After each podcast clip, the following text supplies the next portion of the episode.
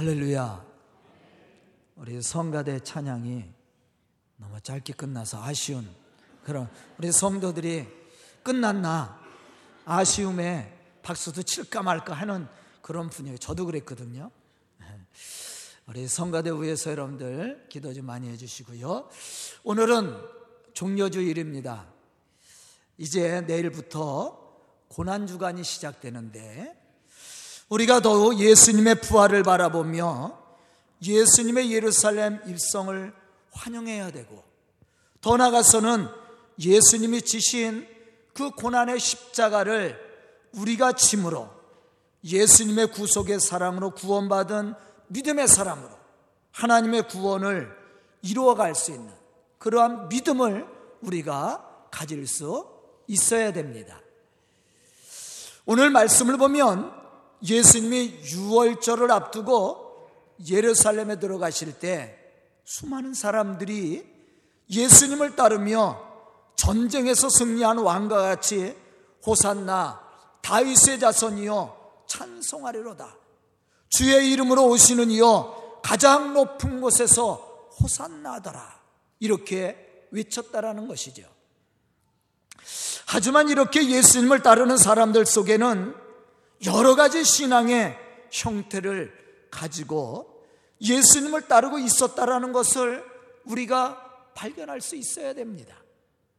뿐만 아니라 지금 우리는 어떠한 신앙의 모습을 가지고 예수를 그리스도라고 부르고 따르고 있는지를 생각해야 되고 예수님의 십자가 사건 속에서 과연 나는 어떠한 모습을 하고 있는지 내가 어떠한 생각을 하고 있는지, 내가 어떻게 예수님을 따르고 있는지 우리 스스로를 되돌아봐야 됩니다. 오늘 본문 말씀 속에서 우리는 고난의 십자가를 지기 위해 예루살렘으로 들어가는 예수님의 주변 사람들을 보게 됩니다. 과연 이들은 어떠한 신앙의 사람들이었습니까? 과연 나는 예수 그리스도를 어떻게 바라보고 있습니까? 우리가 오늘 말씀을 들어야 될 핵심입니다. 첫째로 예수님을 만왕의 왕으로 고백하며 환영하는 사람들을 우리는 볼 수가 있습니다. 본문 6절로부터 구절에 보면 우리는 이러한 사실을 발견할 수가 있습니다.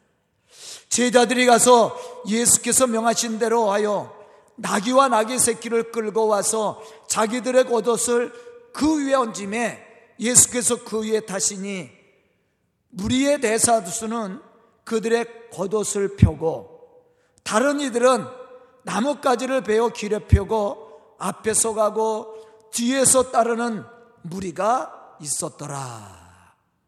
아멘. 그리고 그들은 이렇게 소리를 외쳤습니다. 호산나 다윗의 자손이여 찬송하리로다. 주의 이름으로 오시는 이여 가장 높은 곳에서 호산나더라. 우리는 이 말씀 속에서 제자들의 행동과 군중들의 외침이 무엇을 고백하고 있는지를 알아야 됩니다.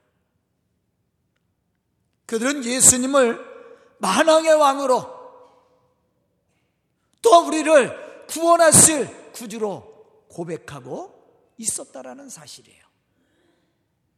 겉옷을 길에 펴고 다른 이들은 나뭇가지를 베어 길에 펴고 앞서가고 뒤에 따르면서 예수님을 따라갔다라고 했어요. 이 말씀 속에서 이러한 사실을 우리가 발견할 수가 있습니다. 왜냐하면 이 같은 행동은 전쟁에서 승리한 왕이 성으로 들어올 때 환영했던 행동들입니다. 다시 말하면 예수님이 예루살렘에 입성할 때 승리한 왕으로 그들이 환영했다라는 거예요. 그리고 또 한 가지 예수님을 구원의 주로 고백하고 있었습니다. 여기서 호산나라는 말의 뜻을 우리는 깊이 생각해야 됩니다. 이 말은 이제 구원하소서라는 시브리오 호세하나라는 헬라어로 번역된 말이에요. 이제 구원하소서. 종료주의를 맞이하는 우리가 지금 무엇을 고백하고 또 무엇을 준비해야 하는지를 이 고백 속에서 발견할 수 있어야 됩니다. 그것은 바로 예수가 만왕의 왕으로서 이제 우리를 죄에서 구원하시기 위해 예수님께서 지금 예루살렘에 들어가고 계셨다라는 거예요. 오늘 말씀을 듣는 우리 성도들이 바로 이러한 구원의 예수 그리스도를 바라보고 구원의 참된 기쁨을 가지고 예수님을 찬양하며 하나님께 영광 돌릴 수 있는 그러한 믿음의 성도들이 다 될 수 있기를 주의 이름으로 축원합니다. 두 번째는 예수님의 고난 속에서 예수님을 배반하는 사람들을 우리가 발견할 수가 있습니다. 예수님은 제자들과 최후의 만찬을 하시면서 다시 한번 십자가의 고난에 대해서 말씀을 하셨어요. 그런데 제자들은 이러한 예수님의 말씀에 귀를 기울여 듣지 않고 자기들의 신앙만 자랑합니다. 우리는 어떻습니까? 마태복음 26장 33절과 35절에 보면 베드로는 예수님 앞에서 이렇게 고백하고 있습니다. 모두 주를 버릴지라도 나는 결코 버리지 않겠나이다.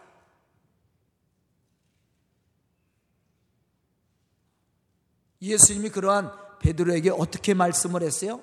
야, 닭이 울기 전에 내가 나를 세 번 부인하리라.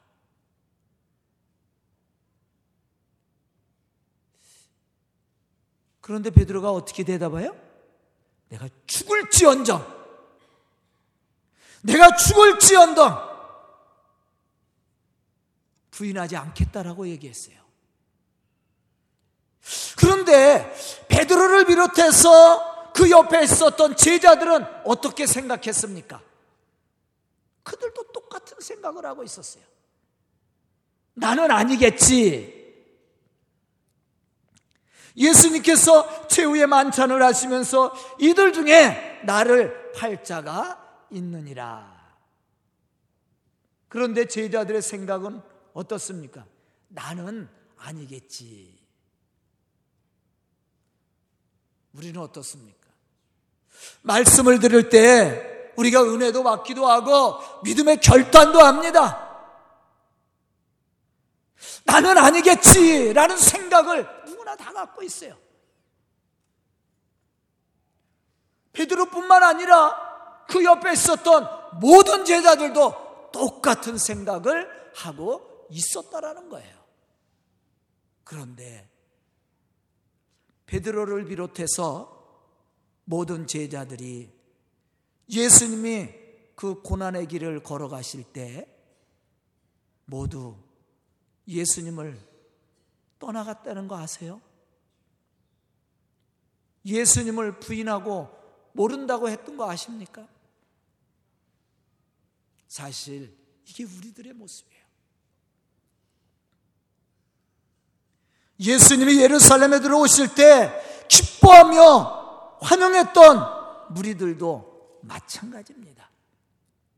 마가복음 11, 15장 12절에 보면 빌라도가 군중들을 향해서 유대인의 왕이라는 일을 내가 어떻게 하랴 그렇게 물었을 때 군중들은 십자가에 못 박아야 된다고 소리쳤어요. 6월절이 되면 죄인 중에 한 사람을 풀어주는 유대 절, 절, 유대의 그러한 풍습이 있습니다. 그래서 빌라도가 군중들에게 물었습니다. 6월절에 한 사람을 풀어주는 일이 있는데 이 예수를 풀어줘야 될까? 그렇게 물었다라는 거예요. 그런데요, 군중들은 예수님을 십자가에 못 박아야 된다라고 그랬어요.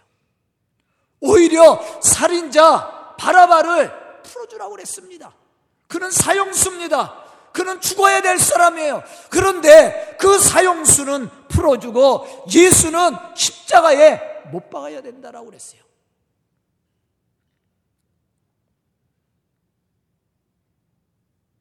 마가복음 15장 12절에 분명히 그렇게 기록이 되어 있습니다.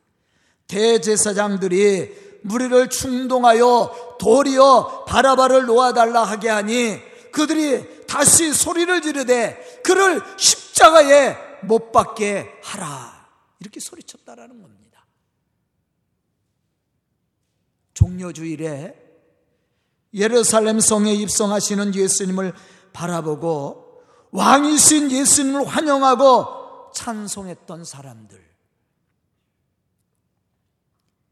예수님을 선지자로 믿으며 예수님 편에 서서 제자들과 더불어 찬송과 영광을 돌렸던 그 사람들. 바로 그 사람들이 이제는 돌변해서 살인자 바라바는 놓아주고 예수를 십자가에 못 박아야 된다고 소리치고 있습니다. 우리 주변을 보면 이러한 사람들이 얼마나 많이 있습니까? 사랑하는 우리 성함교 성도 여러분, 우리는 하나님의 복음의 뜻을 이루어가는 믿음의 사람으로 하나님의 나라에 들어갈 때까지 변하지 않는 신앙을 가져야 됩니다. 변질되지 않도록. 우리에게 가장 무서운 적이 뭡니까? 누굽니까? 자신이에요. 저도 마찬가지입니다. 항상 하나님 앞에 기도하는 내용이 그겁니다. 변질되지 않도록. 그런데 변해가고 있어요. 무서운 거죠. 나도 모르게 변해가고 있어요. 그게 가장 무서운 적입니다. 제자들도 마찬가지예요. 스스로는 거룩하다고 생각했습니다. 절대 예수님을 부인하거나 팔아먹지 않겠다라고 얘기했어요. 그런데 그들이 예수님을 팔았습니다. 그들이 예수님을 부인했습니다. 그들이 예수님을 십자가에 못 박아야 된다고 소리쳤습니다. 어처구니 없는 일이에요. 우리는 변화되지 말아야 됩니다. 초심을 잃지 말아야 돼요. 순수한 신앙을 유지해야 됩니다. 그러기 위해서는 늘 깨어서 기도해야 되죠. 말씀으로 무장해야 되죠. 성령의 음성을 바로 들어야 됩니다. 성령이 말씀하시는 은혜를 따라 순종해야 됩니다. 그래야만이 우리가 하나님의 거룩한 백성으로 온전히 살아갈 수가 있는 거예요. 그런데 제자들을 비롯해서 이 종료주일날 예수님께서 예루살렘에 입성할 때 환영했던 이 무리들은 성령의 음성을 듣지 않았습니다. 예수님의 말씀을 귀담아 듣지 않았습니다. 오직 세상 것만 자랑했습니다. 자기의 의로움만 내세웠어요. 그러한 사람들은 다 넘어지고 말았어요. 우리는 하나님 앞에 겸손해야 됩니다. 그리고 성령이 우리에게 말씀하시는 그 말씀에 귀를 기울여야 됩니다. 그 말씀이 우리의 가슴에 와 닿아야 되고 그 말씀을 따라 순종할 수 있는 믿음이 필요한 거예요. 그래야만이 우리가 변화되지 않는 변질되지 않는 신앙의 사람으로 순수한 신앙의 사람으로 하나님의 이 거룩한 역사를 이루어갈 수 있게 되는 겁니다. 오늘 말씀을 듣는 우리 성도들이 이러한 믿음의 사람들이 될 수 있기를 주의 이름으로 축원합니다. 세 번째는 예수님을 비판하고 핍박하는 자들이 있었습니다. 예수님의 예루살렘 입성을 보면 처음부터 하나님의 뜻과 상관없이 자신의 유익과 이권을 위해 예수님을 비판하고 죽이려고 했던 사람들이 있었습니다. 지금 오늘 예수님께서 예루살렘에 입성하실 때 많은 무리가 예수님을 환영하고 예수님을 왕으로 또한 구원주로 찬양하고 있을 때 그 주변에는 예수님을 죽이려는 자들이 있었다라는 것이죠.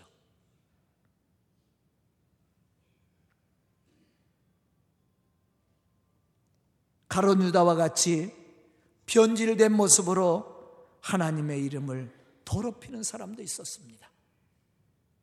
또한 예수님을 부인했다가 돌이켜 회개하고 사도로서 그 사명을 감당했던 베드로와 같은 제자도 있었습니다.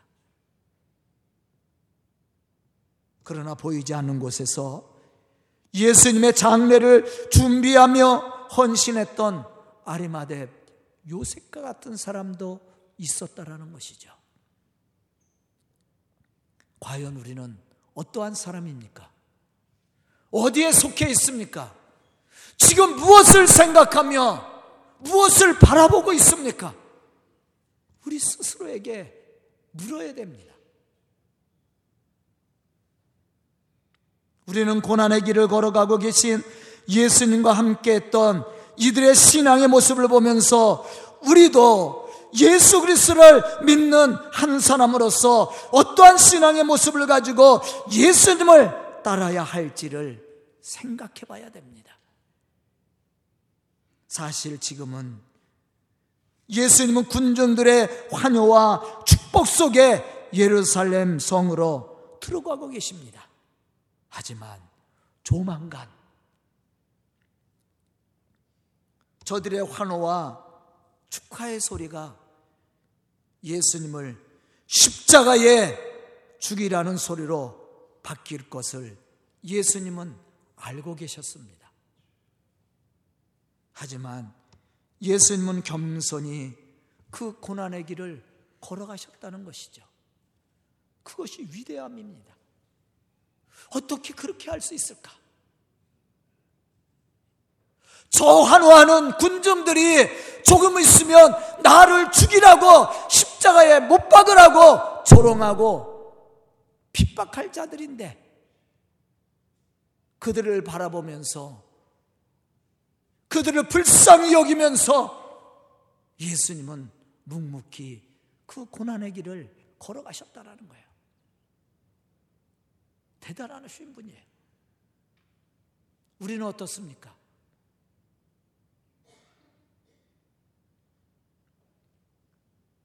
그 이유가 뭘까? 그 이유는 우리의 죄를 대속하시기 위해 십자가 길을 걸어가야만 했기 때문이었습니다. 요한복음 2장 24절로부터 25절에 보면 이러한 사실에 대해 예수님은 말씀하고 계십니다. 예수는 그의 몸을 그들에게 의탁하지 아니하셨으니 이는 친히 모든 사람을 아심이요 모든 사람을 알고 계셨다. 또 사람에 대하여 누구의 증언도 받으실 필요가 없었으니 이는 그가 친히 사람의 속에 있는 것을 아셨음이니라. 사람을 아셨고 사람의 속마음까지도 알고 계셨다. 그렇게 예수님은 말씀하고 계십니다. 여기서 예수님은 친히 사람의 속에 있는 것을 아셨다고 했는데 이 말씀은 저들의 환호와 찬송이 저주와 모욕과 조롱으로 바뀔 것을 알고 계셨다라는 거예요. 그러나 예수님은 앞으로 일어난 일 때문에 조급하지 않았습니다. 그렇다고 당신을 환영하고 나중에 조롱할 그 사람들을 저주하거나 원망하지도 않았습니다. 오히려 사랑과 국률이 가득하고 따뜻한 눈길로 그 무리들을 바라보았고 그들을 축복해 주었다라는 거예요. 이게 우리를 향하신 주님의 사랑입니다. 왜냐하면 예수님은 온 무리들이 목자 없는 양과 같이 유리하며 방황하는 모습을 보았기 때문이었습니다. 그들이 하나님의 위로와 평화를 누릴 수 있도록 어린 나귀를 타고 평화의 왕으로 예루살렘에 들어가셨다라는 거예요. 오늘 우리는 이러한 예수님의 겸손함과 사랑을 느낄 수 있어야 됩니다. 우리가 어떠한 사람으로 십자가를 칠 것인가를 이 시간 결단해야 됩니다. 그리고 더 나아가서는 예수님께서 이루시고자 했던 그 구원을 우리가 또 이루어갈 수 있는 믿음의 사람들이 될 수 있어야 된다는 것이죠. 오늘 이 종려주의를 맞이해서 예루살렘 성으로 들어가시는 예수님을 바라보는 우리는 우리의 부족했던 모습들을 되돌아보고 우리의 신앙이 변질되지 않도록 믿음의 결단을 할 뿐만 아니라 믿음의 사람으로 겸손히 맡겨주신 십자가를 지고 하나님의 구원을 이루어갈 수 있어야 됩니다. 오늘 말씀을 듣는 우리 성도들이 이러한 믿음의 사람으로 끝까지 주의 거룩한 이 복음의 역사를 이루어가는 믿음의 성도들이 될 수 있기를 주의 이름으로 축원합니다. 기도드리겠습니다. 은혜로우신 아버지 하나님 감사합니다. 이 시간 말씀을 듣고 결단한 우리 성도들 믿음의 사람으로 부족함이 없도록 축복하여 주시옵소서. 끝까지 주의 거룩한 역사를 이루어가는 믿음의 일꾼들이 되게 하여 주시옵소서. 예수님의 이름 받들어 축복하며 기도드리옵나이다. 아멘.